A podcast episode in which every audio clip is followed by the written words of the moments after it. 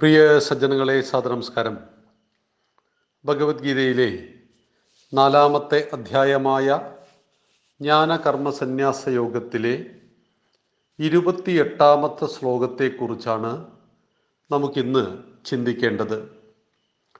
ദ്രവ്യയജ്ഞാസ്തപോയജ്ഞാഹ യോഗയജ്ഞാസ്തഥാ പരേ സ്വാധ്യായയജ്ഞാനയജ്ഞാശ്ച യതയ സംശിതവൃതാഹ ദ്രവ്യയജ്ഞ തപോയജ്ഞാഹ യോഗയജ്ഞ തഥാ അപരേ സ്വാധ്യായയജ്ഞാനയജ്ഞാഹ ച യതതയ സംശിതവൃതാഹ വാക്കുകളുടെ അർത്ഥം ദ്രവ്യയജ്ഞ ദ്രവ്യയജ്ഞം ചെയ്യുന്നവർ. തപോയജ്ഞ തപോയജ്ഞം ചെയ്യുന്നവർ.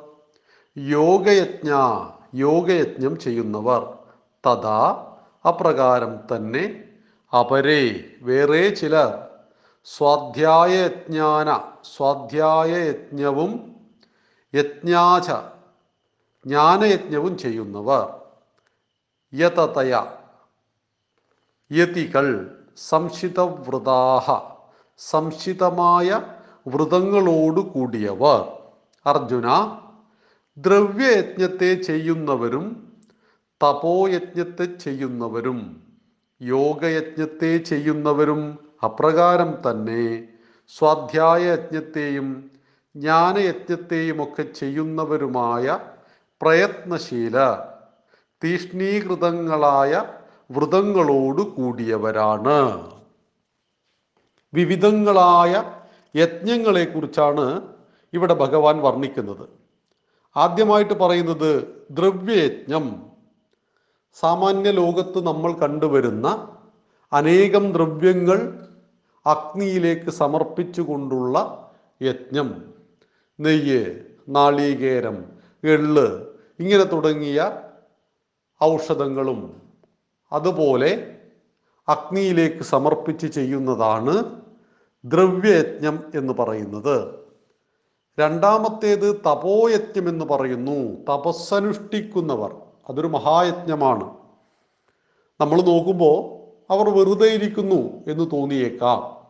എന്നാൽ അവരുടെ ചിന്തകൾ അവരുടെ ആത്മാവ് തീർച്ചയായിട്ടും ദൃഢമായ തപസ്സിലാണ്. സത്യത്തെ നിരന്തരമായി അന്വേഷിക്കുന്നതാണ് തപസ്. ഒരു ശാസ്ത്രകാരൻ ഒരു ഭൗതിക ശാസ്ത്രത്തിലെ കണ്ടുപിടുത്തം നടത്തുമ്പോഴും അതിൽ തപസ് ആവശ്യമാണ്. ഇങ്ങനെ അനേകം വർഷത്തെ തപസ്സിനൊടുവിലാണ് ടെലിവിഷനും ഇലക്ട്രിസിറ്റിയും ഒക്കെ കണ്ടെത്തിയത്. ഒരു സുപ്രഭാതത്തിൽ പെട്ടെന്നുണ്ടായതല്ല. ഇതാണ് തപോയജ്ഞം. കേവലം തപസ്സനുഷ്ഠിച്ച് യജ്ഞത്തോടെ കഴിയുന്നവർ. ബുദ്ധിയിൽ തന്നെ സകല യജ്ഞങ്ങളെയും അവർ അനുഷ്ഠിക്കുന്നു. മനസ്സിനെയും ഇന്ദ്രിയങ്ങളെയും നിയന്ത്രിച്ച് പരമമായ ഏകാഗ്രതയെ നേടിയെടുക്കുക. അതിനായിക്കൊണ്ടുള്ള സാധനകളെ അനുഷ്ഠിക്കുക. ഇതാണ് വാസ്തവത്തിൽ തപസ്. ശരീര മനസ്സുകളുടെ സംയമനമാണ് തപസ്. ദേവപൂജ ദ്വിജപൂജനം ഗുരുപൂജനം പ്രാജ്ഞപൂജനം ശൗചം ആർജവം ബ്രഹ്മചര്യം അഹിംസ എന്നിവ ചെയ്യുന്നത് ശാരീരികമായ തപസ്സാകുന്നു. ഉദ്യോഗകരമായ വാക്കുകളെ പറയാതിരിക്കുക. സത്യവും പ്രിയവും ഹിതവുമായവും മാത്രം സംസാരിക്കുക. സ്വാധ്യായം ചെയ്യുക. എന്നിവയെല്ലാം ചേർന്നാൽ വാക്കുകൊണ്ടുള്ള തപസ്സാകും. തപസ്സിന്റെ ലക്ഷണങ്ങളെ അനവധിയാണ് ഭഗവാൻ പറയുന്നത്. ഇവിടെ തപോയജ്ഞം ചെയ്യുന്നവർ അവർ തപോയജ്ഞം ചെയ്തതിന് ശേഷം തീർച്ചയായിട്ടും അവരുടെ തപോയജ്ഞത്തിന്റെ ഫലമാണ് ഇന്ന് നമ്മൾ അനുഭവിക്കുന്ന സകല ശാസ്ത്രശാഖകളും. കാട്ടിലലയുന്ന മഹർഷിമാർ നമുക്ക് വേണ്ടി എന്തു ചെയ്തു? നിങ്ങൾക്ക് നാട്ടിൽ പോയി പണിയെടുത്തുകൂടെ എന്നൊക്കെ ചോദിക്കുന്നവരുണ്ട്. എന്നാൽ അവരറിയുന്നില്ല ആ ചോദ്യത്തിന്റെ അർത്ഥശൂന്യത. കാരണം ഈ തപസ്സിലൂടെ ആർജിച്ചെടുത്ത അറിവാണ് സമസ്ത ലോകഹിതാർത്ഥം ഗ്രന്ഥരൂപത്തിൽ നിങ്ങളും ഞാനും ഇന്ന് പഠിച്ചുകൊണ്ടിരിക്കുന്നത്. ഇതൊന്നും നമ്മളാരും എഴുതിയതല്ല. ആയിരക്കണക്കിന് പതിനായിരക്കണക്കിന് വർഷങ്ങൾക്ക് മുമ്പ് ആരണ്യകങ്ങളിൽ ഈ പ്രപഞ്ചത്തിന്റെ നിഗൂഢതകളെ പ്രപഞ്ചത്തിന്റെ സത്യത്തെ തേടിയലഞ്ഞ മഹർഷിമാർ തപസിദ്ധിയിലൂടെ നേടിയെടുത്തതാണ് നമ്മൾ അനുഭവിക്കുന്നത്. അപ്പം ദ്രവ്യയജ്ഞം തപോയജ്ഞം ഇനി യോഗയജ്ഞം. എന്താണ് യോഗം? യോഗം എന്ന ശബ്ദത്തിന് നമ്മൾ പഠിച്ചിട്ടുണ്ട് സാഖ്യയോഗത്തെക്കുറിച്ച് പഠിച്ചിട്ടുണ്ട്. സാഖ്യത്തെ പ്രാപിക്കുക ആത്മജ്ഞാനത്തിലേക്ക് ഉയരുക. ചിത്തവൃത്തികളുടെ നിരോധനമാണ് യോഗം. പല പല കാര്യങ്ങളിലേക്ക് ഓടിക്കൊണ്ടേയിരിക്കുന്ന മനസ്സിനെ ചിത്തവൃത്തികളെ മുഴുവനും ശാസ്ത്രീയമായ ഉപായങ്ങൾ സാധനകൾ ഉപയോഗിച്ച് നിരോധിക്കുന്നതാണ് യോഗം. അങ്ങനെയുള്ള യോഗയജ്ഞത്തെ മറ്റു ചിലർ ചെയ്യുന്നു. ആത്മജ്ഞാനത്തിലേക്ക് സാഖ്യയോഗത്തെക്കുറിച്ച് ഭഗവാൻ രണ്ടാമത്തെ അധ്യായത്തിൽ പറഞ്ഞു. എന്താണ് സംഖ്യയോഗം? ആ സംഖ്യയോഗം ചെയ്യുന്നവരും ഇതിലുണ്ട്. ആ സംഖ്യയോഗത്തിലേക്ക് ഉയർന്നവർ ആത്മജ്ഞാനം താനാരെന്ന് തിരിച്ചറിഞ്ഞവർ. ഞാൻ ഈ ശരീരമല്ല മനസ്സല്ല ബുദ്ധിയല്ല ഞാൻ ആത്മാവാകുന്നു. ദേഹത്തെ പ്രാപിക്കുമ്പോൾ ജീവനെന്നും ദേഹത്തെ ഉപേക്ഷിക്കുമ്പോൾ മരണമെന്നും വിളിക്കുന്നു. എങ്കിൽ ഈ ദേഹി ആരാണ്?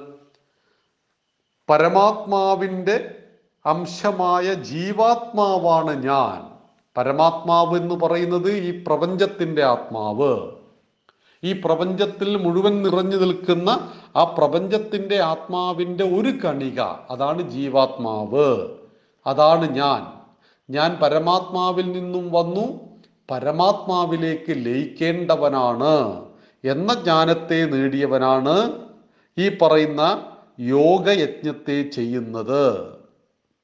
ഇവിടെ സ്വാധ്യായ യജ്ഞത്തെക്കുറിച്ചാണ് ഭഗവാൻ പിന്നീട് പറയുന്നത്. സ്വാധ്യായം എന്നാൽ അവനവന്റെ ധർമ്മശാസ്ത്രങ്ങളെ യഥാവിധി പഠിക്കുക എന്നാണ്. ഇവിടെ ഋഗ്വേദം തുടങ്ങിയവയുടെ ആവർത്തിച്ചുള്ള പഠനമെന്നാണ് സ്വാധ്യായ ശബ്ദത്തെ നാം മനസ്സിലാക്കേണ്ടത്. വേദങ്ങളുടെ പഠനം. ഹിന്ദുവിന്റെ അടിസ്ഥാന ഗ്രന്ഥം വേദം. വേദം എന്ന വാക്കിന്റെ അർത്ഥം അറിവ്. സദാ അറിവിനെ നേടുന്നവർ. ഈ അറിവിലൂടെ യജ്ഞത്തെ ചെയ്യുന്നവർ. നമ്മുടെ ഗ്രന്ഥങ്ങളെ മറച്ചു നോക്കേണ്ടത് നമ്മുടെ കടമയാണ്. ഹൈന്ദവ സമൂഹത്തിന്റെ ഒരു ദുര്യോഗം തന്നെയായിരുന്നു ഇടക്കാലത്ത് ഹിന്ദുവിന്റെ ഗ്രന്ഥങ്ങളോടുള്ള നമ്മുടെ പുച്ഛ മനോഭാവം. മുൻവിധികളോടുകൂടി നാം നമ്മുടെ ഗ്രന്ഥങ്ങളെ സമീപിച്ചു. ഭഗവത്ഗീതയെക്കുറിച്ചൊരു വിമർശകൻ പറഞ്ഞത് അത് കന്നാലിപ്പാട്ട് എന്നാണ്. അതായത് ശ്രീകൃഷ്ണൻ ഗോപാലകൃഷ്ണനാണ്. ഗോക്കളെ മേച്ച് നടന്നവനാണ്. ഗോക്കളെ മേച്ച് നടന്നവന്റെ പാട്ട് കന്നുകാലികൾക്ക് വേണ്ടിയുള്ള പാട്ടായിരിക്കും. ഗീത എന്ന വാക്കിന്റെ അർത്ഥം പാട്ട് എന്നെടുത്തു.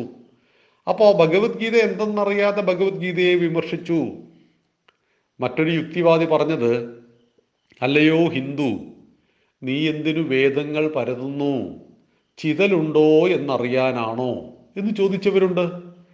നാം നമ്മുടെ സ്വാധ്യായ യജ്ഞത്തിലേക്ക് വന്നു ചേർന്ന ഒരു കാലഘട്ടമാണിത് ഇന്ന് ഹിന്ദുക്കൾ വ്യാപകമായിട്ട് അവന്റെ സമ്പത്തായ ഗ്രന്ഥങ്ങളെ മറച്ചു നോക്കുന്നു പഠിക്കുന്നു അത് ആചരിക്കുന്നു അത് പ്രചരിപ്പിക്കുന്നു. അതിന്റെ വലിയൊരു മാറ്റം നമുക്ക് രാഷ്ട്രത്തിലും ലോകത്തിലുമെല്ലാം കാണാൻ കഴിയും. ഈ ശ്രദ്ധാതി ഭക്തികളോടെ വേദങ്ങളെ ഇതിഹാസങ്ങളെ പൗരാണിക ശാസ്ത്രങ്ങളെ നമ്മുടെ ഉപനിഷത്തുക്കളെ പുരാണങ്ങളെ ഒക്കെ പഠിക്കുന്നതാണ് സ്വാധ്യായ യജ്ഞം ഈ സ്വാധ്യായ യജ്ഞം ഇന്ന് അനിവാര്യമാണ് ഒരു കുടുംബ ജീവിതത്തിൽ കാരണം കുടുംബസ്ഥനെ സംബന്ധിച്ച് ഒരു നിശ്ചിത സമയം സ്വാധ്യായ യജ്ഞത്തിന് വേണ്ടി നീക്കിവെക്കണം ജ്ഞാനയജ്ഞത്തെ അനുഷ്ഠിക്കുന്നവരെ കുറിച്ചാണ് പിന്നീട് പറയുന്നത്. ജ്ഞാനം എന്നതിന് ഭഗവാൻ ഭാഷ്യകാരൻ ശങ്കരാചാര്യ സ്വാമികൾ പറയുന്നത് ശാസ്ത്രാർത്ഥ പരിജ്ഞാനം എന്നാണ്. വൈദിക ശാസ്ത്രങ്ങളിൽ പറയപ്പെട്ട അർത്ഥങ്ങളെക്കുറിച്ചുള്ള പരിജ്ഞാനമാണ് ജ്ഞാനം. അവിടെയാണ് നമ്മുടെ ധർമ്മശാസ്ത്രങ്ങളിൽ എന്തു പറഞ്ഞിരിക്കുന്നു എന്നറിയണം. അതാണ് ജ്ഞാനയജ്ഞം അനുഷ്ഠിക്കുന്നവർ. കാരണം വൈദിക മന്ത്രങ്ങളിൽ പ്രത്യേകിച്ച് സംസ്കൃത ഭാഷയിൽ ഉണ്ടാക്കപ്പെട്ട വൈദിക മന്ത്രങ്ങളിൽ ഓരോ വാക്കുകൾക്കും പല തലത്തിലുമുള്ള അർത്ഥമുണ്ട്. അതാണ് വേദങ്ങളെയൊന്നും സാമാന്യ ജനങ്ങൾക്ക് അത്ര പെട്ടെന്ന് മനസ്സിലാകാത്തതും പഠിക്കാൻ കഴിയാത്തതും. ഒരു വേദമന്ത്രത്തെ വിലയിരുത്തുവാൻ ആറ് വേദാംഗങ്ങൾ അറിയണം. ശിക്ഷ കൽപ്പം നിരുക്തം വ്യാകരണം ഛന്ദസ് ജ്യോതിഷം. എന്നീ ആറ് വേദാംഗങ്ങൾ അറിയുന്നവനാണ് ഒരു വേദമന്ത്രത്തെ വിലയിരുത്തുവാൻ കഴിയുന്നത്. അതുകൊണ്ട് തന്നെ എല്ലാവർക്കും പറഞ്ഞതല്ല വേദം. വേദങ്ങളുടെ സാരസംഗ്രഹമാണ് ഭഗവത്ഗീത. ഭഗവത്ഗീതയിലെ ആശയങ്ങൾ സമസ്ത ലോകത്തിനും എല്ലാ കാലത്തും വേണ്ടപ്പെട്ടതാണ്. എന്നാൽ ഋഗ്വേദം സാമവേദം അഥർവവേദം യജുർവേദം ഈ വേദങ്ങളൊക്കെ പഠിക്കുമ്പോൾ ഈ ആറ് വേദാംഗങ്ങളാണ് ആദ്യം പഠിക്കേണ്ടത്. വേദാംഗങ്ങൾ പഠിച്ചവന് മാത്രമേ വേദം പഠിക്കുവാൻ കഴിയുകയുള്ളൂ. ഇങ്ങനെ ദ്രവ്യയജ്ഞം തപോയജ്ഞം യോഗയജ്ഞം സ്വാധ്യായയജ്ഞം ജ്ഞാനയജ്ഞം വ്യത്യസ്തങ്ങളായ ഈ യോഗമാർഗങ്ങളെക്കുറിച്ച് ഭഗവാൻ പറയുകയാണ്. ഇങ്ങനെ അനുഷ്ഠിക്കുന്ന ധാരാളം യോഗികളെയും അർജുന സമാജത്തിൽ നമുക്ക് കാണുവാൻ കഴിയുന്നു.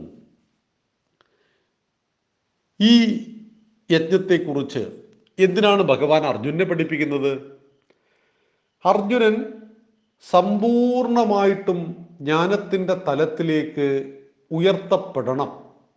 അങ്ങനെ ഉയർത്തപ്പെട്ടതിന് ശേഷം കർമ്മങ്ങളെ ചെയ്യണം. ഇപ്പൊ നമ്മൾ സാധാരണഗതിയിൽ എം ബി ബി എസിന് എല്ലാ തരത്തിലുള്ള ശാരീരിക ഭാഗങ്ങളെക്കുറിച്ചും അതിന്റെ പ്രത്യേകതയെക്കുറിച്ചൊക്കെ പഠിക്കുന്നുണ്ട്. എന്നാൽ എം ബി ബി എസ് കഴിയുന്ന ഒരു വിദ്യാർത്ഥി മറ്റേതെങ്കിലും ഒരു വിഷയത്തെ കേന്ദ്രീകരിച്ച് പഠിക്കുമ്പോൾ അദ്ദേഹം അതിന്റെ സ്പെഷ്യലിസ്റ്റ് ആയിട്ട് അറിയപ്പെടുന്നുണ്ട്. ഇപ്പോൾ സ്കിൻ സ്പെഷ്യലിസ്റ്റ് ഹാർട്ടിന്റെ സ്പെഷ്യലിസ്റ്റ് ഗൈനക്കോളജിസ്റ്റ്. ഇപ്പോൾ ഗൈനക്കോളജിസ്റ്റിന്റെ അരികിൽ പോയിട്ട് നമ്മൾ സ്കിന്നിന്റെ രോഗത്തിന് കാണിക്കാറില്ല. സ്കിന്നിന്റെ ഡോക്ടർക്ക് അരികിൽ പ്രസവ സംബന്ധമായ പ്രശ്നങ്ങൾക്ക് പോവാറില്ല. ഇവരെന്നാൽ ഇതൊക്കെ പഠിച്ചിട്ടുണ്ട്. എന്നാൽ ഏതെങ്കിലും ഒരു വിഷയം പ്രത്യേകം തിരഞ്ഞെടുത്ത് അതിൽ അഗ്രഗണ്യന്മാരായി തീർന്നു. ഇതുപോലെ അർജുനൻ എല്ലാം പഠിക്കണം. അർജുനൻ എല്ലാം അറിയണം. പക്ഷെ എന്നിട്ട് അർജുനൻ ഒരു മാർഗത്തെ തിരഞ്ഞെടുക്കണം. അർജുനന്റെ മാർഗം ഏത്? നമുക്കത് വിസ്തരിച്ച് പറയാനു പറയാനുണ്ട്. പരട്ടധ്യായമാണ് ഭഗവത്ഗീതയ്ക്കുള്ളത്. നമ്മൾ നാല് അധ്യായം എത്തിയിട്ടുള്ളൂ.